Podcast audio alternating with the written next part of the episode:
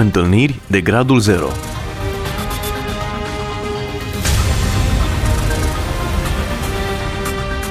O emisiune realizată de Cristina Olariu.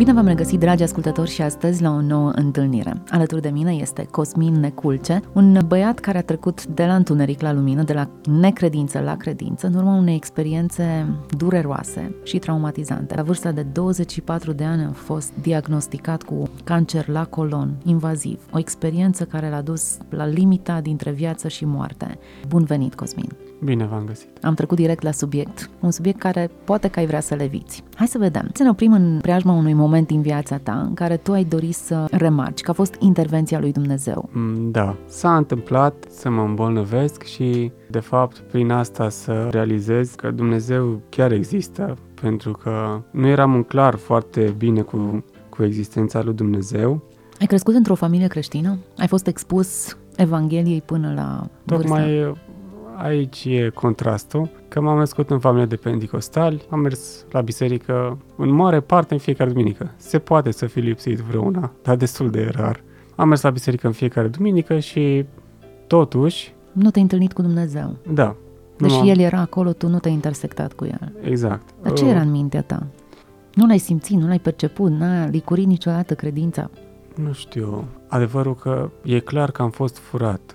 E clar că planul celui rău pentru viața mea, până în momentul în care să mă îmbolnăvesc, a avut efect și a dat roade. Pentru că m-a orbit sau nu știu cum să spun, dar n-am reușit să-l văd în realitate pe Dumnezeu, pur și simplu.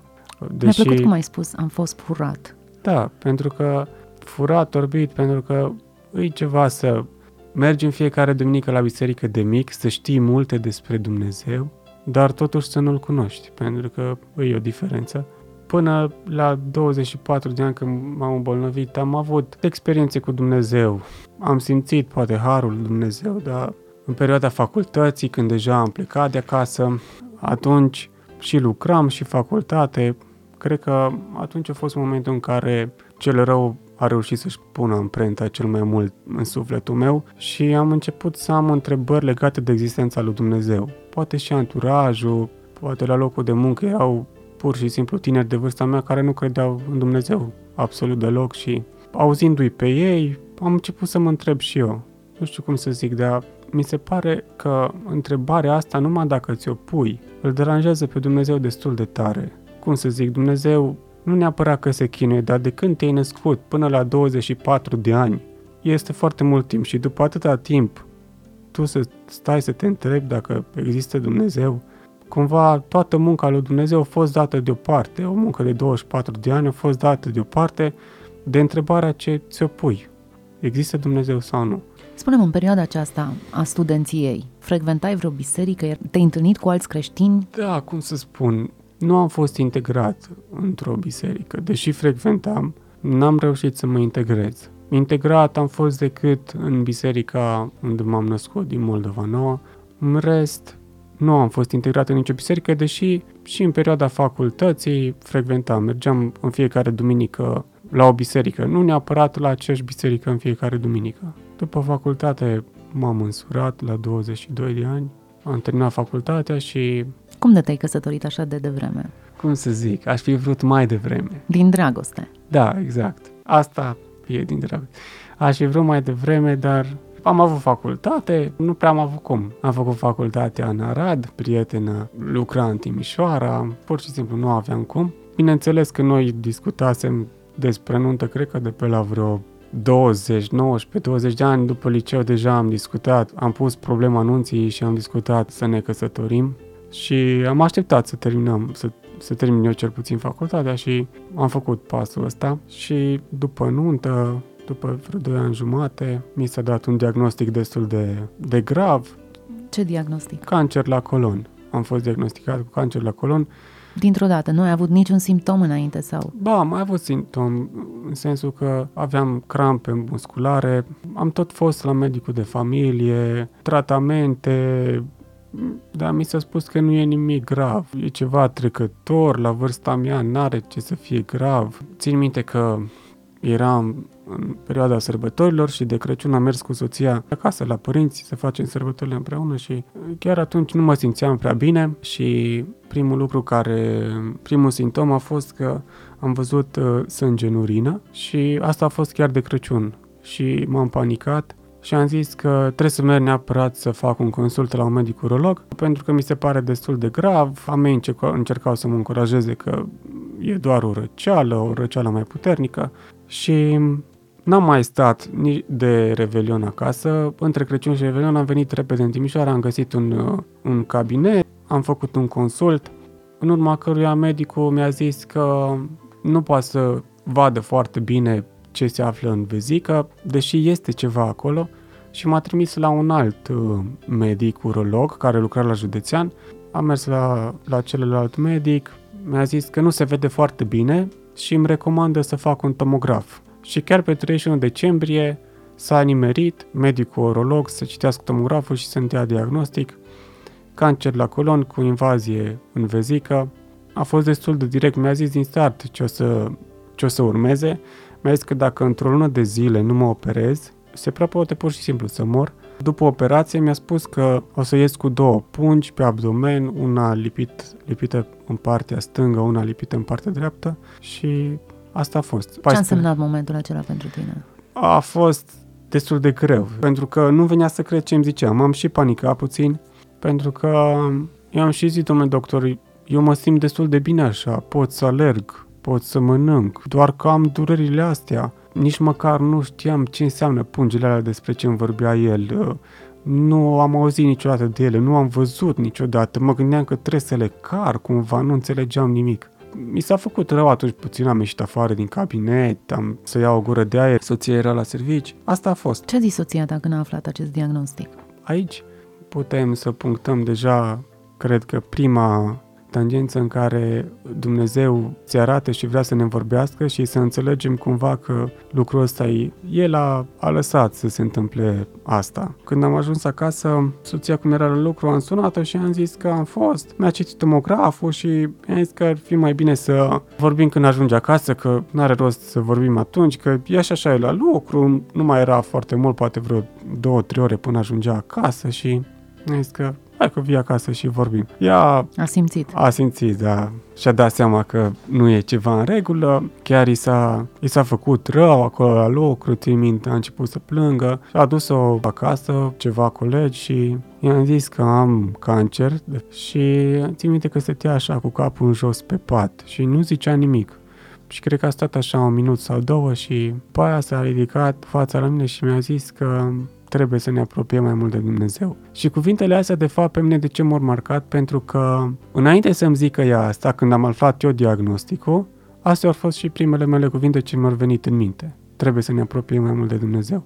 Asta mi-a zis și ea. Deci, e clar că Dumnezeu a vrut să ne transmită ceva în momentul ăla. Și de ce trebuia să ne apropiem mai mult de Dumnezeu? Pentru că noi, cum să spun, ne-am depărtat de Dumnezeu, ăsta e adevărul și înainte să mă căsătoresc, am început să nu mai am o, o relație pur și simplu apropiată cu Dumnezeu, să nu mai comunic cu Dumnezeu în fiecare zi, programul de rugăciune să nu mai fie, deși știam, pentru că m-au învățat și părinții și biserica din care fac parte, să, mai ales după nuntă, să am împreună cu soția un program dedicat lui Dumnezeu în fiecare zi. Și n-am făcut-o pur și simplu. Au trecut 2 ani și ceva de, de căsătorie și noi n-am făcut lucrul ăsta, doar mergeam duminica la biserică. Cred că ăsta era singurul timp care îl dedicam lui Dumnezeu. Deși restul zilelor mă mai gândeam eu așa la Dumnezeu, dar sigur nu, nu era de ajuns. Și am zis că pentru că nu suntem obișnuiți să avem un program, o să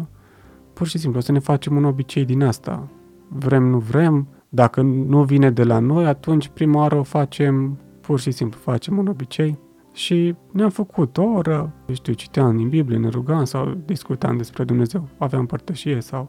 În timp s-a dovedit că a devenit un obicei bun și nu mai avem poate neapărat o oră anume. Atunci ora anume ne-a ajutat ca să ne, ca să ne putem obișnui cu ideea asta. Acum avem un timp cu Dumnezeu în fiecare zi, dar nu neapărat la o anume. Ceva în interiorul tău s-a schimbat, dincolo de obiceiul nou pe care l-ai dobândit, un obicei foarte bun, Da. dar dincolo de acest ritual e ceva schimbat în inima ta. Crezi că există, te mai îndoiești de existența lui, ai certitudini vis-a-vis de, Da. de relația ta cu el. Dacă înainte îmi puneam întrebarea dacă există Dumnezeu sau nu, acum sunt atât de sigur încât vezi dacă e o persoană lângă tine și o vezi și ești sigur că există, poți să pui mâna pe ea, atât de sigur sunt că există Dumnezeu acum. Pentru că în urma diagnosticului și în urma operațiilor care le-am avut, am trecut prin niște perioade în care eram 100% sigur că o să mor și pur și simplu mă așteptam clipa în care să mor în fiecare zi. Mă gândeam așa, dacă n-am murit astăzi, sigur mai trec o zi, două, poate o săptămână și sigur mă duc, pentru că am ajuns într-o stare foarte gravă. Zine puțin de parcursul acesta al operațiilor. Da. Prima operație când ai avut-o? Prima operație a fost pe 16 ianuarie Deci destul de repede după aflarea diagnosticului. 2015, da, în 15 zile, 16 zile a fost prima operație, după care a urmat radioterapie. În această operație ce s-a întâmplat? Ți-a scos tumoarea? Ți-a scos... Da, tumora era o, o tumoră pe colon de 10 cm care a fost scoasă din cauza că a avut invazie în vezică, mi-a fost scoasă și vezica și prostata. Tocmai de aia am două pungi. După care a urmat radioterapia, la vreo 3-4 luni după operație am început radioterapia, 25 de ședințe de radioterapie. A fost grea acea perioadă? Da, radioterapia nu are efecte pe moment. Efectele radioterapiei se văd cam încep, după șase luni, cam începe să se vadă efectele radioterapiei. Pe moment, primele ședințe și durează și foarte puțin, câteva minute. Am zis, fai mamă, nu vine să cred, ce simplu, ui, ce ușor e, păi eu trec prin asta, pentru că auzisem înainte că radioterapia are multe efecte secundare și am zis, păi eu o să trec prin asta, nu o să am nicio problemă. Și ultimele ședințe, ultimele 5 ședințe cel puțin, deși radioterapia era doar în zona abdomenului, deja îl si- se simțea în tot corpul, ultimele ședințe se simte în tot, tot corpul și uh, punctele sensibile, măselele sau au început să mă doară, aveam probleme mari cu măselele, eram într-una pe, pe calmante și a fost greu. După aia am început să-mi revin, după ce am terminat radioterapia, dar imediat după radioterapia a urmat chimioterapia, care nu știu sigur dacă a fost mai rea sau nu ca radioterapia, dar totuși a fost destul de rea, pentru că trebuia să fac un total de 8 ședințe de chimioterapie. Asta înseamnă 8 perfuzii, o perfuzie la 3 săptămâni și în pauza de 3 săptămâni se ia pastile.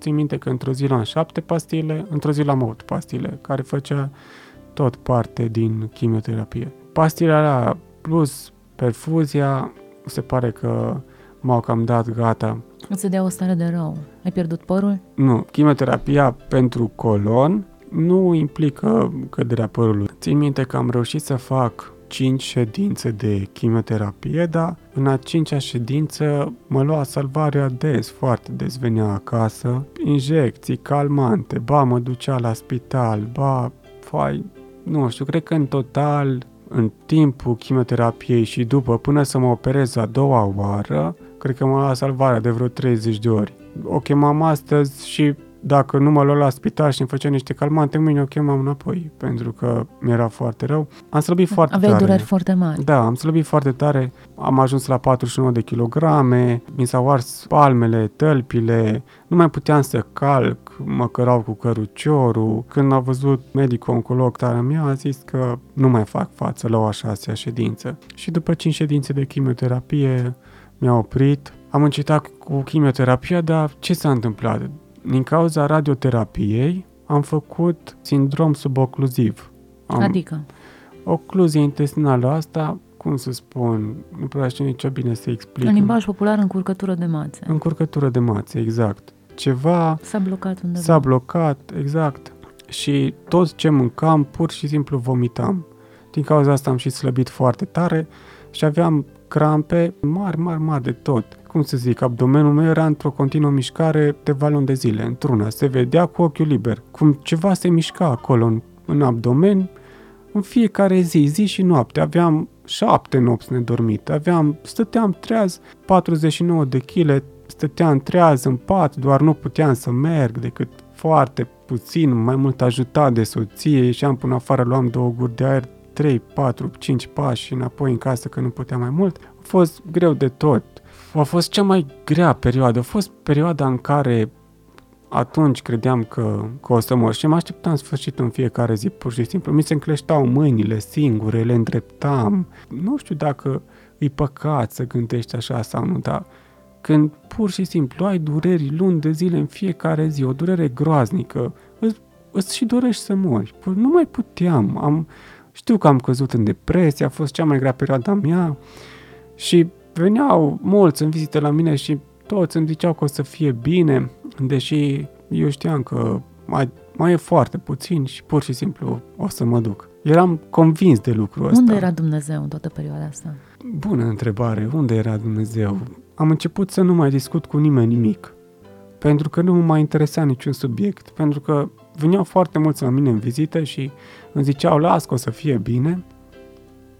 Și eu mă gândeam, sunt prea mari durerile și prea ușor de spus, las că o să fie bine. Mm-hmm. Și dacă erau mai mulți, începeau să vorbească despre anumite subiecte, nu scoteam nici măcar un cuvânt, pentru că știam că tot ce vorbesc ei nu mă interesează pe mine, pentru că eu mai am foarte puțin de trăit. Cum aș putea să vorbesc despre viitor sau despre un subiect anume când eu mai am două, trei zile, o săptămână sau două săptămâni maxim? Nu mai discutam absolut nimic. Tăceam. Singura care putea să scoată cuvinte de la mine era soția mea, pe care nu știu de ce, deci pe absolut nimeni, cam pe nimeni nu credeam ce-mi zice, că o să fiu bine și toate astea, dar pe ea o credeam, dar nu știu de ce, era ciudat.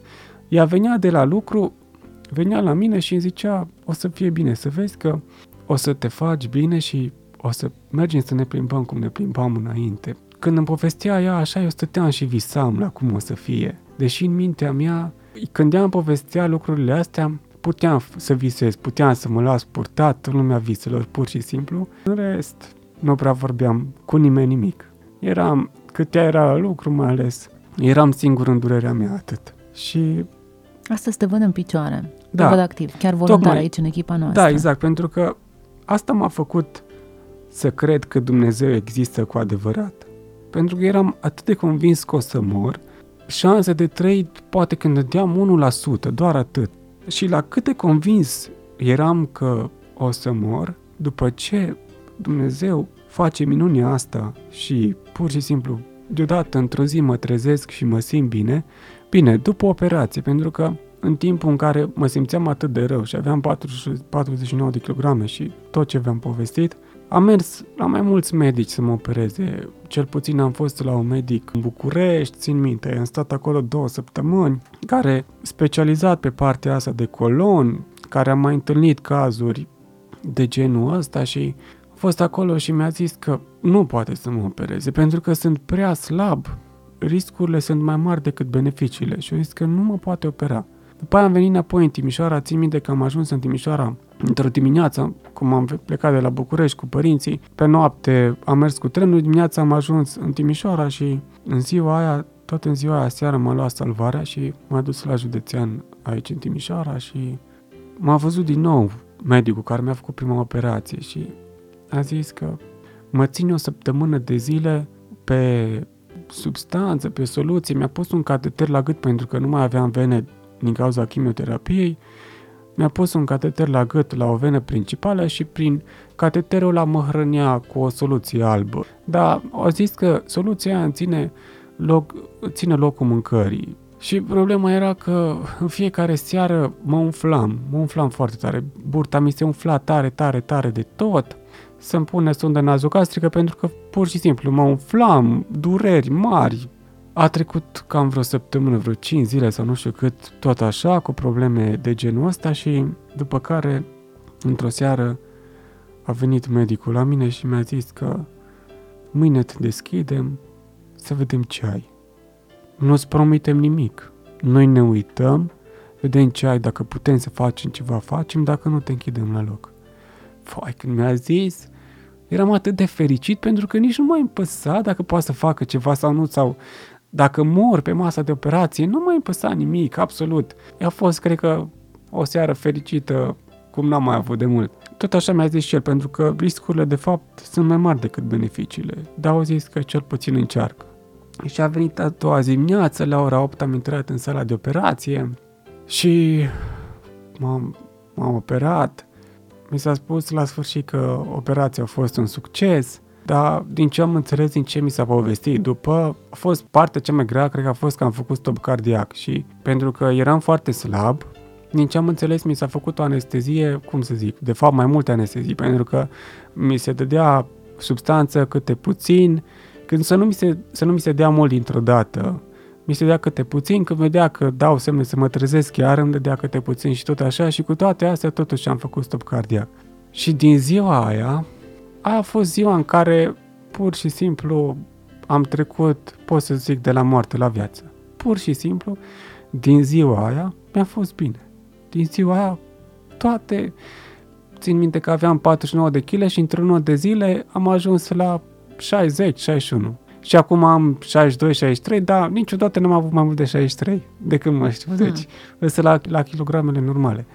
Aia a fost minunea, de fapt, care, care s-a întâmplat. Când tu te aștepți să mori și pur și simplu, ca și cum cineva îți face cadou o viață. Uite, îți fac cadou o viață. E ceea ce ți s-a întâmplat. Da. Și atunci mi-am analizat că, da, Dumnezeu există fără dar și poate.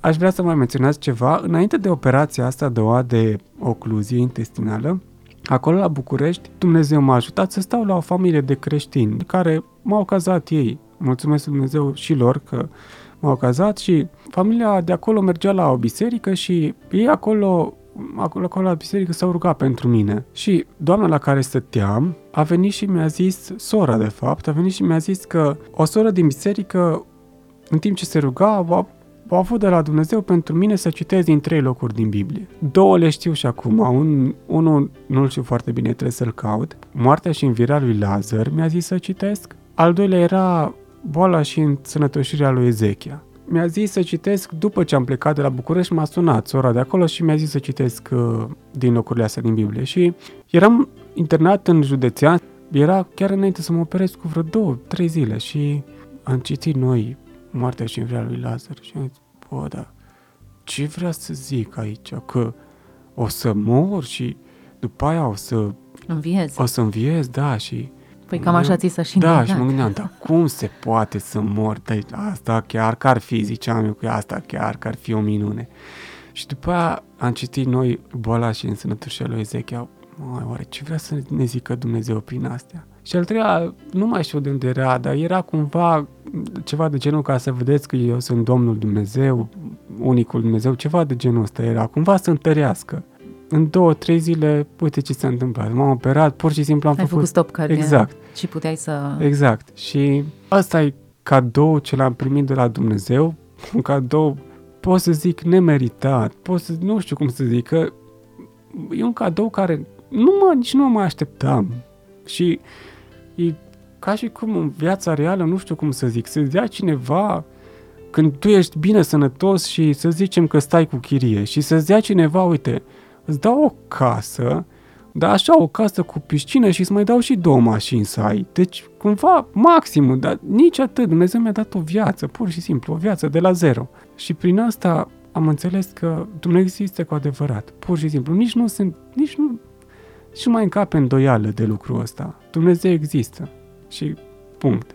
Asta am înțeles 100, am învățat 100% sigur. E extraordinară povestea, da. Da.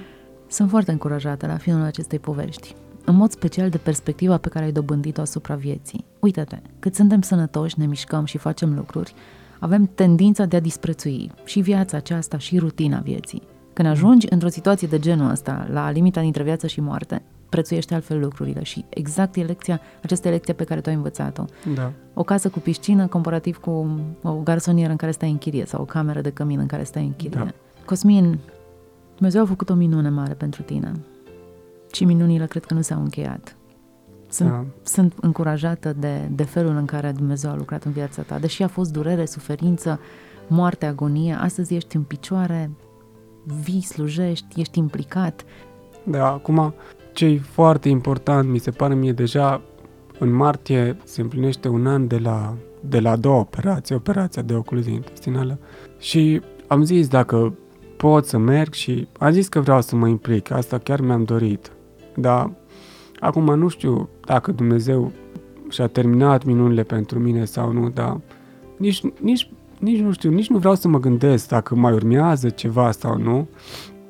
Tot ce vreau să pot și să reușesc e să stau lângă Dumnezeu, pentru că după operație am avut așa un moment în care când fix după operație, tot așa, până să încep să vorbesc despre anumite subiecte cu, cu prieteni, cu cunoscuții, a durat vreo două săptămâni, încă veneau la mine și nu mai știam ce să vorbesc pentru că eram deconectat complet de la tot ce se întâmplă în jurul meu și până am, până am început să mă, să mă interese, până mi-am dat seama că, de fapt, eu încet, încet pot să fac lucruri, pot să merg, pot să mănânc, pot să mă duc încolo încoa singur, au început să mă intereseze din nou viața, lucrurile, anumite subiecte și, de fapt, poate dacă la, la început mă interesau poate doar subiecte bune, constructive, în timp, trecând luni de la operație, uite că viața începe să, să-ți ofere și alte lucruri și poate începe să, să te intereseze și lucruri care nu trebuie să te intereseze, în care poate nu trebuie să te implici și poate începi să-ți bați capul cu anumite lucruri și uite că viața cu problemele intervine. Și tocmai aici, aici e problema mare. Aș vrea, aș vrea să pot pur și simplu să stau de să stau la o parte, să dau la o parte tot ce e rău și să mă axez doar, doar pe o viață simplă trăită cu Dumnezeu atât.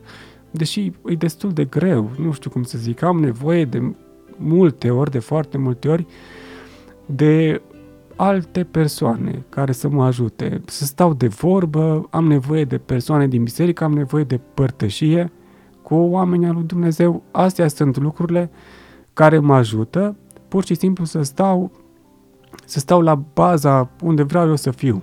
Dacă mă depărtez, intervine de, deja, după aia încep să intervină alte lucruri care nu mi le doresc. E ușor să fii defocalizat. Da. Cosmin, suntem la finalul acestui interviu. Timpul a zburat mai repede decât te-ai așteptat tu. Da. Dar uh, cred că e spre binecuvântarea celor care ne-au urmărit. Mulțumesc foarte mult Mulțumesc pentru ce ai eu. împărtășit cu noi. Mulțumesc. Dragi ascultători, cu noi a fost Cosmin Neculce, un tânăr care la vârsta de 24 de ani a fost diagnosticat cu cancer la colon invaziv. O experiență care l-a dus la limita dintre viață și moarte. Dar în această vale a plângerii, în acest moment traumatizant, și-a dat seama că Dumnezeu există cu adevărat. I-a dat o nouă șansă, i-a dat viață, pur și simplu. Iar uh, lucrul acesta nu e la voia întâmplării. Sper și mă rog că acest mesaj să vă aducă credință în inimă, speranță că viața e în mâna lui Dumnezeu. El e cel care mai ne dăruiește încă o clipă și încă o zi din experiența aceasta, călătoriei noastre pe pământ și că nu putem trăi fără El. Mulțumesc tuturor celor care ați rămas pe frecvența noastră până la această oră. Dumnezeu să vă binecuvânteze! Întâlniri de gradul 0